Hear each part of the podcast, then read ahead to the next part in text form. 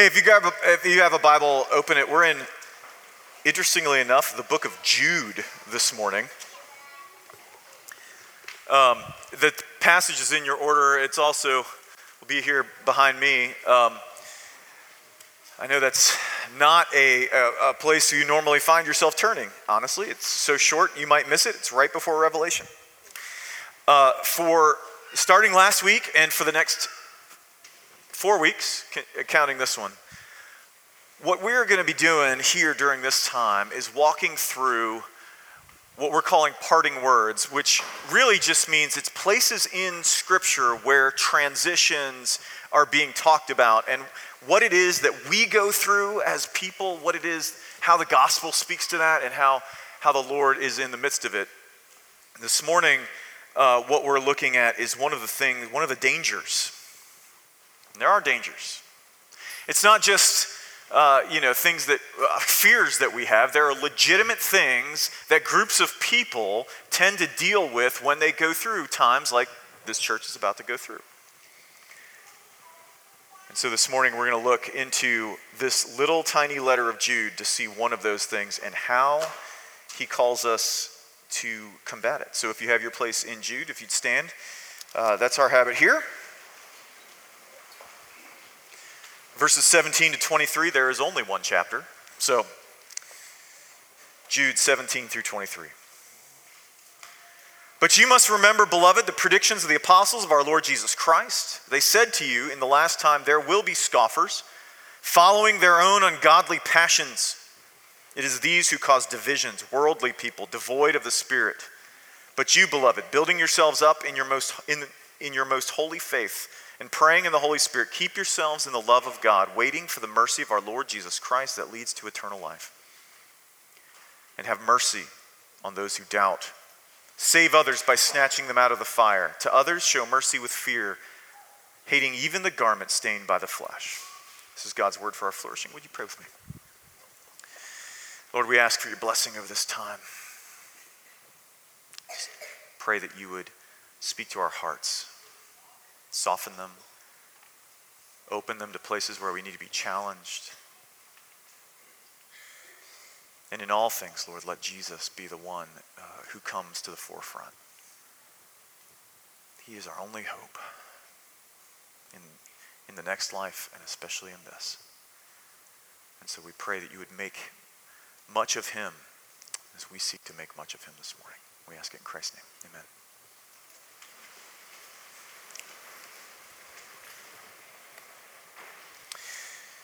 When Alexander the Great died in 321 BC, his generals divided up what was at the time the largest empire that the world had ever known because there was no, uh, he had no heir. And so his generals divide, carved up his territory or his empire into four territories. After Julius Caesar's death in 44 BC, Octavian, Mark Antony, and, and the little known uh, Lepidus divided up the Roman Empire into factions that would go to war eventually in, uh, with, with what would occur as Octavian uh, being crowned Caesar Augustus.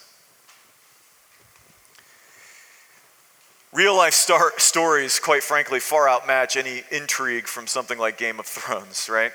And of course, we have biblical stories too.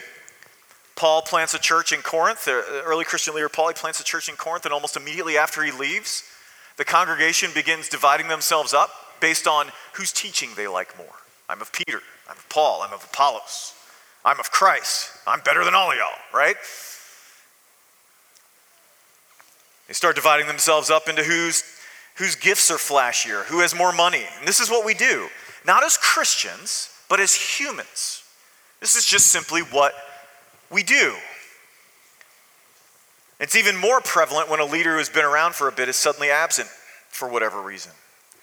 Interestingly, we're not sure why, but it doesn't seem to be any evidence of it. This wasn't the case when Jesus ascended, but it was the case and continued to be the case after that first generation of leaders, the apostles, moved on. It was consistently an issue in the early church. So, how, well, rather, why do we do this? And how do we guard against it here in this place? what we're going to see this morning is simply this that when we see a vacuum, what we need to fill it with is mercy, not with our agendas. Okay? We need to fill that vacuum with mercy, not our agendas. If you're a note taker, there's an outline there. If not, don't worry about it.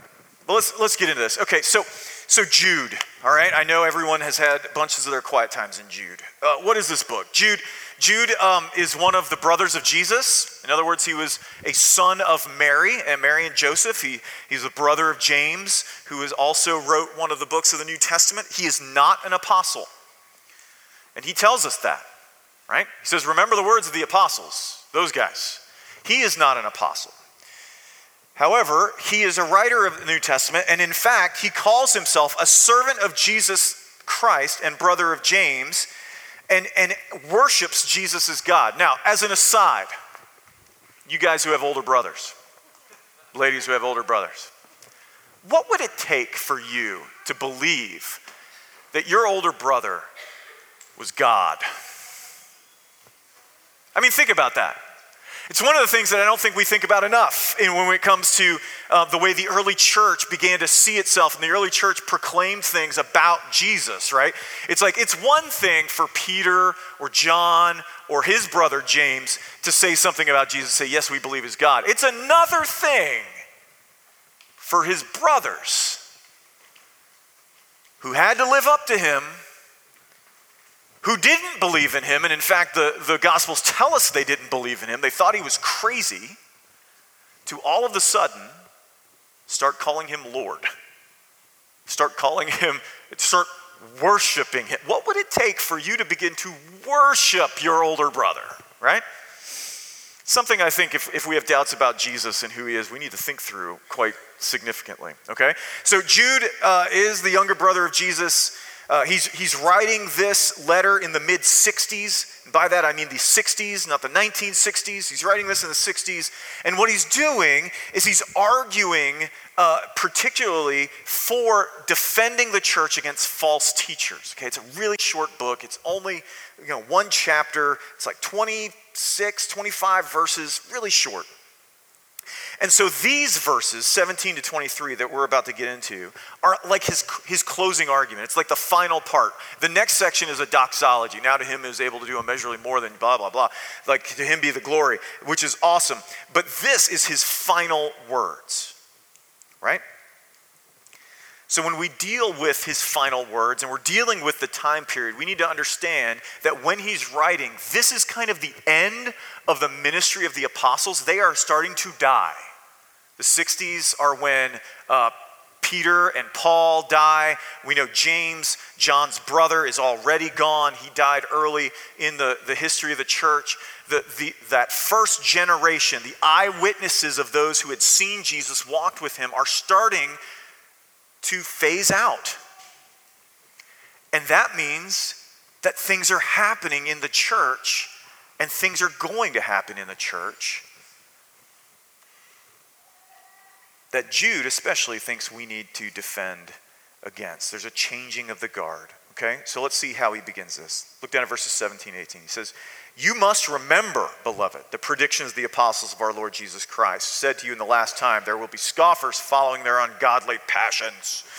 Okay, so again, he's saying, remember these guys, these apostles. He is not an apostle. Okay, so what's the difference? If you're new to church, this is a, apostle is like one of those uh, crazy churchy words. An apostle, there's two ways to take the word apostle in the in the New Testament. Sometimes it means just those who are sent out right? So, in that way, we would consider like a missionary who's being sent from a congregation. They are being sent, and the word sent is apostello. So, it's he is a or apostolos. He's he's being sent out. They are an apostle. However, there are certain guys that Jesus sent and called them his sent ones and those were his apostles. And so, generally, if you're looking in the in the New Testament, um, there, or or even in in like books where people are talking about him, if you see a big A apostle, that's a particular office. It's a particular group of people. It's those those eleven at this point, because you know Judas had a sad story. It, it's these eleven who he who Jesus sent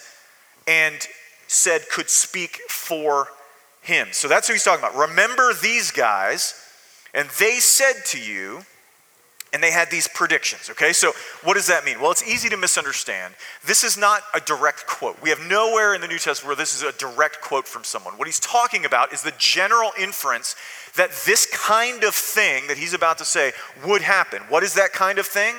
That there are going to come scoffers, and I'll get to what that means in a, in a second, who are going to try and lure you astray, pull you in a di- different direction, okay? And, and this is something that is a theme, right? Jesus talked about it. Jesus talked about um, these, these uh, false prophets. Beware of these false prophets who are going to come and they're going to say, hey, follow Jesus. I'm going to show you how. Paul talks about it, right, with the Ephesian elders. If you're not familiar with that, in Acts, um, in, in the book of Acts, as Paul is heading his way to Jerusalem, he meets with the elders of the, of the church in Ephesus that he loved and he gathers them together and he says, There's going to be some who rise up, even from among you, elders in the church, who are going to try and pull the church in a bad direction, try and take the church astray. It's scary. So, this is something that happens that, that we know is warned about a lot. And he says that they said to you in this last time. Now, the 90s really messed up our understanding of this phrase, the last time, the last days, right? 90s just jacked it up. And if you, if you remember, if you were a Christian in the 90s, if you were alive in the 90s, okay, I know some of you were not, but if you were a Christian during that time, you know that when we talk, when, it, when, the, when, when people talk about the last days or this last time, we tend to think it's a particular era that's going to have a big chart and there's going to be dragons and all this crazy stuff. When the apostles, when the, when the New Testament uses the word in these last days or in this last time, they're talking about all of the days from the resurrection of Jesus until his return. It's not like a subsection of that. It's not like, when are we going to get there? We're there. All right? We're all there. You don't need to wonder. We're there right now. It's this time between the resurrection of Jesus when the new creation invaded into our reality, Jesus' resurrection, and then the time in which the consummation of the kingdom happens and he comes and, and, makes all things new again. So that is what he's talking about. In these last times, in this epic between the resurrection and the return, there are going to be these guys we're going to call scoffers. Now, there's another biblical word, right? How many times do you use that in your normal parlance, right? That guy over there, what a scoffer. It's a word that's used a lot in the book of Proverbs. In the book of Proverbs, the word scoffer is often used as a synonym with, uh, uh, with two different categories that the Proverbs use a fool and the wicked. They are someone, according to the book of Proverbs, that are pursuing their own ends for their own uh, benefit. Right? I think I've told this story before. I had a, I had a, a professor in uh, seminary. His name was Bruce Waltke. Uh, guy, incredibly brilliant guy. He taught he taught a class on the Proverbs, and he did that because he wrote a two volume commentary on the Proverbs. And so when you write a, two volumes on something, they generally make you teach about it, right? And so he's teaching on this, and his first class, he comes in and he says, The book of Proverbs is about understanding the difference between righteousness and wickedness. When you check out a book from the library and take it when you know it's needed for a class and your classmates can't have it. Wickedness. When you come in late to my class, fumbling around with a bag of chips. Wickedness. Like, and he, would just go on this rant about this, and, and, and you'd think he was joking. He was not joking, okay? He was not joking. Uh, he, he was a lot of things, but funny was not one of them. And so what he was trying to point out was that the, the Bible understands this concept of wickedness as I'm going to use whatever I can, whatever I have available to me for my benefit and against you. So it's for me and not for you. And that's what this scoffer is. This is a person who is trying to benefit themselves. And they're doing so he says, by following their own ungodly passions. Now, this entire kind of set phrase, and maybe Jude is where the guys get it, but it, this reminds me, and maybe it doesn't you, but it reminds me of like the sweaty TV preacher, right? The ungodly passions, and he's railing against those, those worldly people. Well, ungodly, obviously, uh, again, there's a bunch of things we can think of when we think of that, but but the Bible really means that which is not done out of reverence for God. That is generally opposed to his way of being. And a passion, this particular thing, when he's talking, this word that they use, doesn't mean desire. Desires are fine. I mean, you know, like, we are creatures of desire. We have desires, and God made us that way, and a, a desire in and of itself might not necessarily be something wrong, right? Like, so, in other words, um, you know, a, a lot of people, not everyone, but a lot of people have a desire for a spouse. That is not wrong. They have a desire to be genuinely or generally liked, right? I mean, no one wants to be hated. We all kind of like, it would be nice if people thought well of me. But this word means over desire. It's a desire that is out of order. In other words, if you have a desire to be liked and your desire suddenly is, is that is the most important thing to me and I'm willing to do whatever it takes so that other people like me, that has gone from a desire to an over desire. That's gone from something that's good to something that you're making God. And that becomes a problem. And so that's what he's talking about here. We're talking about the fact that they're, they're, these scoffers are passionately following this over desire for something, pursuing their own ends. And so, what do these people do? What do these wonderful people do? Look down at verse 19. It is these who cause divisions, worldly people devoid of the Spirit. Okay? Those that cause divisions. They are dividers. In the New Testament, this is one of the worst possible things that you can do or be. I know that's really hard to believe, right? Because in American church culture, dividing is something we do over everything, right? I don't like the color of the carpet. Taking my ball and going home, and we take a bunch of people with us. I don't like the way that that decision was made. We take a bunch of people, we gather them, and we leave. Dividing is something we do all the time. The American church always has one foot out the door. But in the New Testament, it is one of the worst possible things.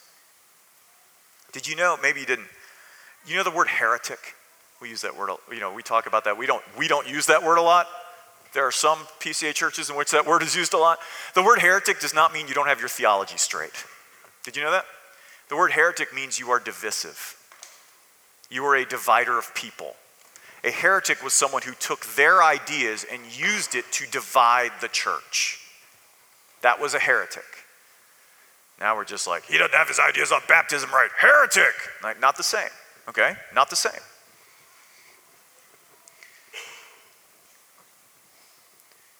What this word means, this, this, this word dividing, it means splitting into factions or even cliques. And there's a bunch of ways this can be done. This can be done through false teaching like the traditional view of the word heretic. It can be done through that. It can be done through grumbling, hanging out in your group and grumbling about decisions that are made or things that are being done or ways that you would like to see things happen. Or it can be done by simply having a particular agenda that is opposed to the leadership in your community. I have an agenda, and I'm going to push it no matter what the leaders in my church are saying. And to this, Jude says, they are worldly people, right? Devoid of the Spirit. Uh, some of your translations might even say fleshy. I love that one, fleshy. Like, what other kind of people are there? Like, I don't know. It's, it, this is super churchy words, okay? When you see, most of the time, when you see in your Bibles, if you're reading the Bibles, and you see, and you see flesh and spirit set apart from one another, okay? And, and this happens a good bit. Paul does it in a bunch of places. What that doesn't mean is flesh meaning physical versus spiritual being incorporeal, like Casper, right? It's not the friendly ghost versus the real guy. It is, what it means is, when it says spiritual, it means that which is empowered and filled and, and guided by the Holy Spirit, and which means fleshy means that which is not, okay? So, in other words, what he's saying is, is that these are folks who are acting according to their natural bent. Because the Bible says that, like you and I, by nature and our natural bent, are bent away from God, bent towards looking out for ourselves. Martin Luther would say that we were turned, that sin turned us in on ourselves. That we're normally supposed to be kind of oriented out towards others and God, but instead we're kind of hunched in and our, our natural bent is looking out for number one. And Jude is saying that that is what is going on here. Now, here's what's important. This is something that can be done and can happen because you are not a Christian, but it doesn't have to be. Christians do this too. Well, how is that possible, Rick? Because you and I wrestle with that same bent every day. Now, let me talk a little bit about what the roots of division are, because division is a real danger all the time in the church. And this passage finds the roots of this practice in the fact that those who do it are, you know, worldly, quote unquote, right? And so let me reiterate what I just said. That does not mean non Christian. It can mean that, but it doesn't have to. To be worldly, to be governed by the world, means to uh, be, be, uh, be seeking worldly things want to want worldly ends and to do so by worldly means. Here's what I mean. Worldly things means something that we want in place of the gospel. Something that we want in place of the gospel, and we are driving the church to get it. That could mean power, like I will be someone, I will, I will mean something when I when when the church is kind of made in my image and my ideas are running it, and so what you do is you undermine the leaders of the church to get it. It could be affirmation. Like, I want everyone to think well of me. I want to be the person, me. I want to be the person that when someone has a question or, or their life is going off the rails, they pick up the phone and they call me or text me. I want to be that person. And you're willing to do whatever it takes to get there.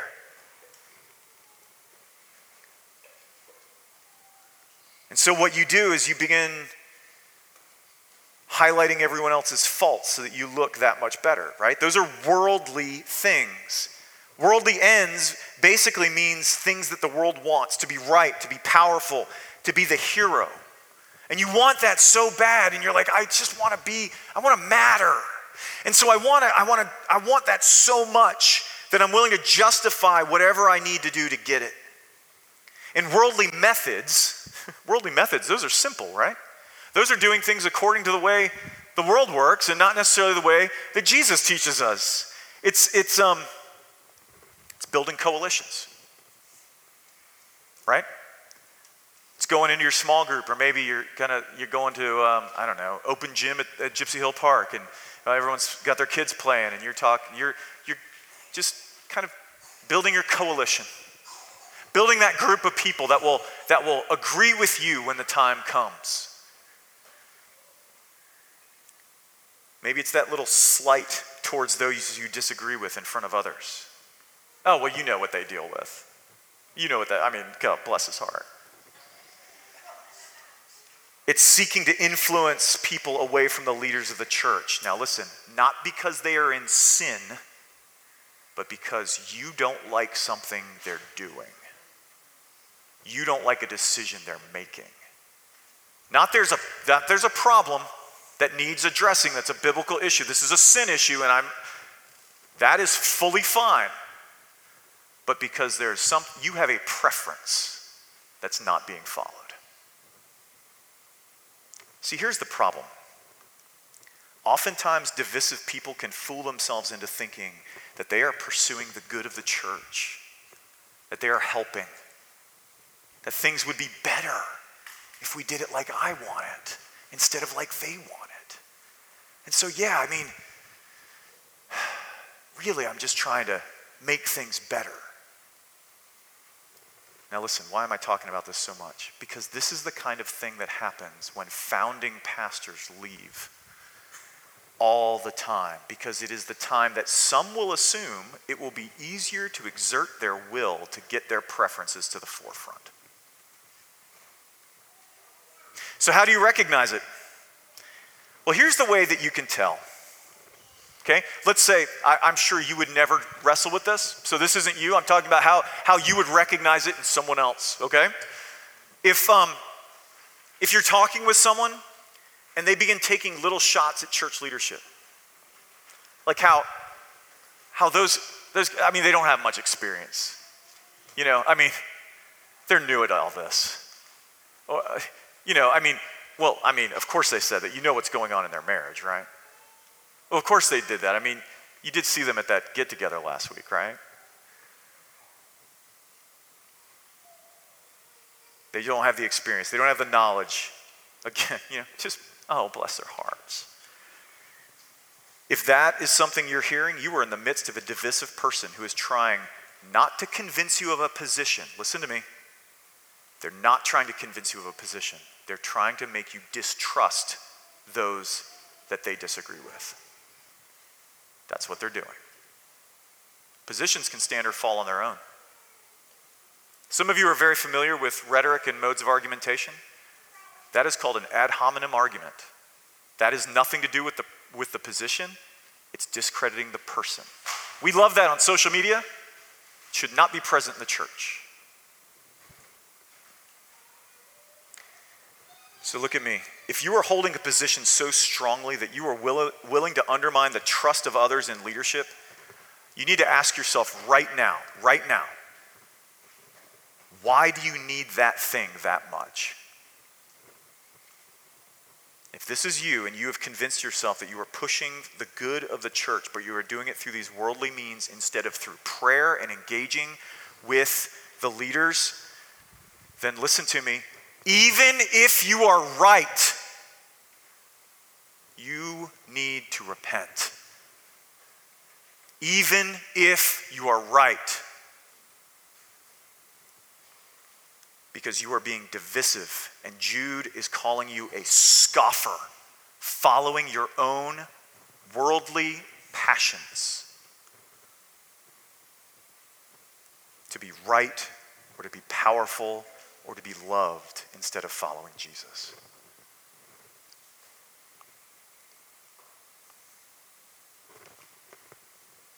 Okay, so what do we do? How do we combat that, right? We're let that sink in a second. Now let's let's get on. How do we combat that? Because if that was a danger in the early church, and the ones that they're moving on from are the apostles, like the people who walked and talked with the physical Jesus, I mean, what hope do we have, right? It's a danger here too. Well, look down at what he says. Look down at verses 20 and 21. But you, beloved, building yourselves up in your most holy faith and praying in the Holy Spirit, keep yourselves in the love of God, waiting for the mercy of our Lord Jesus Christ that leads to eternal life. Now, first and foremost, I need to be clear on something. Every time you see the word you there in English, it is a plural, not a singular. That means that what is being called for by Jude is a congregational call. Obviously, there are individual components to that. We have to individually do, but this is about keeping a focus as a congregation, not simply as an individual. Okay? So, what does it mean for the church as a whole? Well, first and foremost, he says, build yourselves up. That is a, that is a phrase that is used in a bunch of different places. Paul uses it um, in, in Ephesians 2. He talks about building up, being built upon the foundation of the prophets and the apostles. Okay? It, it has to do with understanding your, yourself and this congregation, a church, as, as the temple of the Lord. And so building up that spiritual house. You're building up according to your holy faith. Now, there are two ways to take this. Okay, so stick with me for a second. Subjectively and objectively. Subjectively, it means building yourself up in your your faith, the faith that you have. It's like a, it's a, it's a, an experience. It's a trust. It's all that stuff, and that it could mean that. But more likely, it means objectively. Like in other words, the faith. Build yourselves up in that faith, this faith, the Christian faith. Okay? In other words, the answer to divisions is reinforcing the faith. Okay, well, great. Well, what is the faith? It's the central message of Christianity. Is it what we think about how to do small groups? No. Is it our opinion on children's ministry? No. Is it, is it how we, uh, where the money goes in our budget? No. It is the gospel of Jesus Christ. That is to be the focus of the church, always, no matter who is up here. The focus of the church, build yourselves up, focus your attention on the gospel of Jesus Praying in the Holy Spirit, it does not mean praying in tongues. Sorry if you come from a charismatic background. I'm really sorry. That's not what it means. You can't see that in Scripture. What it means is praying empowered by, by the access of, and by the leading of the Holy Spirit. That the Holy Spirit is the one who gives you access to the Father, He is the one who is empowering you, and He is leading you. And keep in the love of God. This is similar to Jesus' statement in John 15 Abide in my love. The implication here is that by reinforcing the gospel and through prayer and the Spirit, you will remain in the central part, like in the middle of the road, that, that narrow path, you're right there in the love of God. And then he says that as you're doing this, you're patiently waiting for the mercy of God that, that, that kind of brings this eternal life. Look down and he says, he says uh, waiting for the mercy of our Lord Jesus Christ that leads to eternal life. What he's talking about is the, is the return of Jesus. That mercy is not like the mercy that comes by your uh, coming to faith in the first place. It's like him coming to renew the world. And that eternal life, it's another word that we get wrong. Uh, the, the, the actual word does not mean life eternal, it means life of the age. It means the fullness of life that Jesus came to bring. It means in that fullness, awaiting the mercy of God to come and bring the fullness of the kingdom while you're staying in the life that God has made you for. Okay? So, the prohibition to avoid divisiveness. Don't, don't listen to those dividers. And he says the way to do it is to build yourselves up in the faith. In other words, the answer to the divisive is not better arguments. It's not better arguments. It's, it's, not, it's not the gotcha moment. It is focusing on the gospel in the ministry of the church. Okay? Now, here's what's awesome the commands that he gives to build yourselves up are followed by commands sending you out. Look down at verses 22 and 23. Have mercy on those who doubt Save others by snatching them out of the fire. To others, show mercy with fear, hating even the garment stained by flesh. Okay?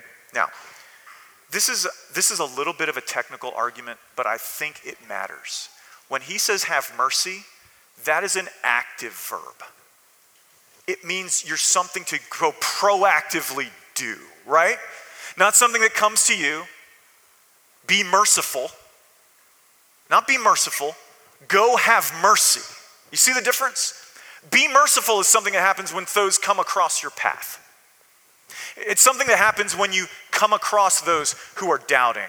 Like that you come across that someone happens upon you who is who is um, needs to be snatched out of the fire. But he's telling you to go be active. And he has three categories of those to have mercy on. The first is those that doubt. That word doubt is used a ton in the New Testament. It means someone who is at variance with themselves.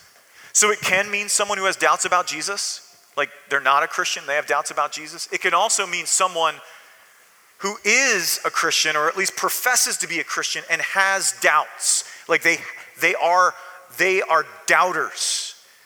And it could be those who are wandering towards these divisive practices. It could be those who doubt the gospel. It could be those who doubt Jesus. It, it could be all of those things.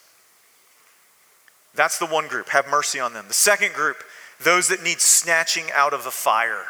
Oof. Like if that image disturbs you, and I'm sure it does some of us here in this room, I think it's supposed to. I think it's meant to. I think it's meant to disturb us, right? This is, these are those who are on their way to judgment. And to snatch, that word snatch, which I love that they translate it that way, it, it does literally mean to take by force. You know, in this case, it's like be active in rescue. Go actively seek to rescue those who need to be snatched out of that fire. And then the third category, those stained by the flesh. Now, we come to this one a little less clearly, but I think it's still understandable. I think we can get it. Because he's like, uh, he, he says, show mercy with fear, hating even the garment stained by the flesh. So this gives the impression of this is someone who is just stuck in their stuff. You know what I mean? Like they're pursuing things that aren't good, they can't seem to help it, they're just stuck. And he's saying, go have mercy on them too. But do so understanding that there, there needs to be a little different approach. You need to still be clear on the danger of their behavior, both for them and for the church, right? And so, in other words, mercy in this case is the overriding principle that we are to, this is what helps us from divisions. Listen to me. What helps us from divisions? Building ourselves up in the gospel and going to show mercy to others. Those that are doubting, those that are dying, and those that are stuck. You with me?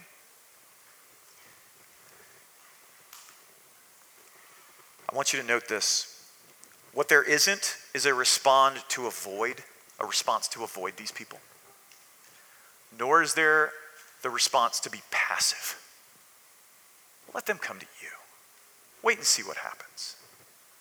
It is to actively engage, it is to seek and see them restored. You push back against divisiveness by focusing on ministry to the doubter, to those close to judgment, and those who just can't seem to get their stuff straight. Like us. Right? All right.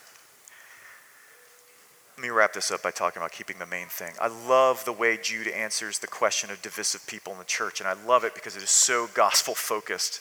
And of course it is. But look at it again. He says to build, you, you need to build yourselves up in the faith, focus on the gospel, be patient waiting for Jesus' final rescue, understanding that that is coming. You don't have to try and make all things perfect here and now. He's going to come and do it.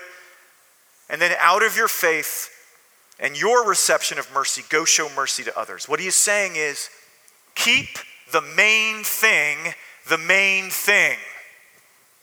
Keep it that. Build yourselves up in the holy faith, not the holy faith and your preferences. The holy faith. And the reason he is saying this is that it is easy in these transition periods, right? For them who are transitioning from the apostles and us to get off mission and focus on the things that that you think are necessary because it is easy during these periods to think that the church exists for you and for me. It's easy to think that what will make things perfect is your preference. And so Jude is saying to the church focus on the gospel, pray and depend on the Spirit, trust Jesus to be everything for you, and out of that, go and show mercy out of the free mercy given to you in Jesus, show mercy to others. Okay? Again, I cannot emphasize this enough. This is a congregational call. This is a call to a church, not just to you personally, but to the church to focus on the central tenet, the central message of the faith, the gospel, instead of, of these th- on these things that can divide. So, what will you focus on, Holy Cross, in four weeks? What will be your focus in four weeks? Because I won't be here. What will be the focus of this church? Better, what will you hope that the focus becomes? See, when you are focused on showing mercy to doubters, to the lost, and even to those persistent in their sin, you are forced into a dependent position. Because if you, and listen, you know this because you've had this in your own life, you can't change you better than them. Like you, you can't change you. How are you going to be able to change them? You have to admit your powerlessness. You have to lean on the Spirit. And, and your focus is not on you, on your glory, on your rightness, on your preference. It's on Jesus. It's on those who need Him, and it's on the glory of God.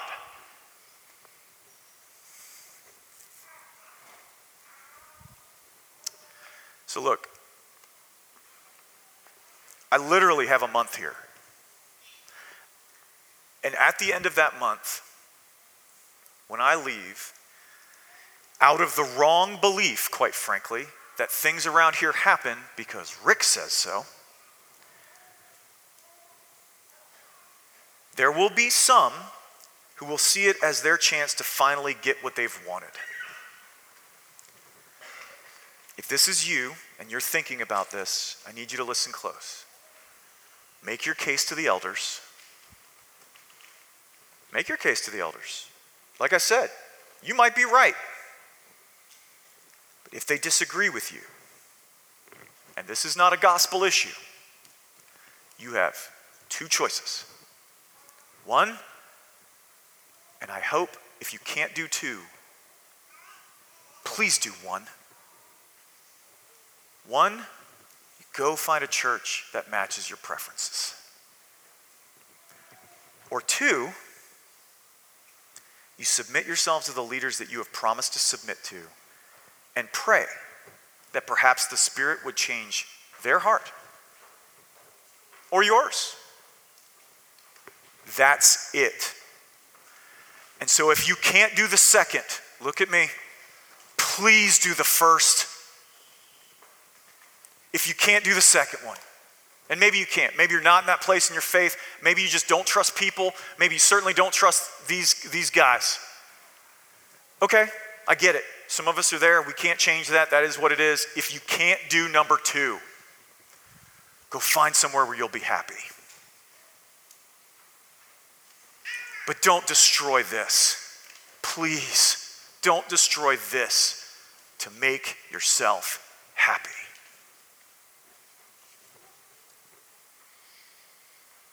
If you find yourself trying to gather a following, highlighting the character issues you see in leadership, or challenging whether they should really be in their position at all, even if that's only by implication.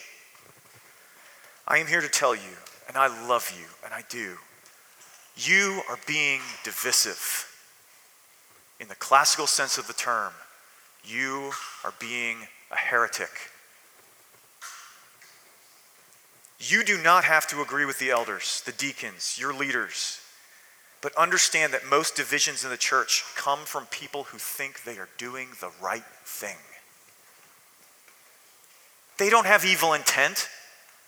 They think they're doing the right thing. They think they're helping things improve because their vision of how it should go will improve it. I would encourage you that if you can trust Jesus to rescue you from your sin, if you could trust Him to depend on His life, death, and, death and resurrection alone to save you, if you can trust in His mercy on your life, can't you trust in His ability to lead His own church? Even better, even better, take all of that energy, all of that passion that's, that's making you get appointments with people all over the place to to talk up your position. Use all of that time and that energy to get appointments with people who don't know Jesus. And go talk to them about your Savior. Just turn me down a little bit, Bobby. I don't know what's going on. Thanks. Take all of that energy, all of that passion, and focus on the main thing helping people encounter, know, and show Jesus. Because when there's a vacuum, we need to fill it with mercy, not with our agendas. Would you pray with me? Jesus, you are the Lord of your church. You love her more than we do. You love this congregation more than I ever could, more than any of us ever could. And so we ask that in that love and in that mercy, you would preserve her, you would frustrate the plans of any who would want to see her divided. even because they think they're right. And they may be. Maybe they're right. Maybe they've found the best way to do whatever. But Jesus, have mercy on this congregation, on your church, and on those on those who may be tempted to pursue their rightness at the expense of what you've built. Have mercy, Lord. We ask in Christ's name. Amen.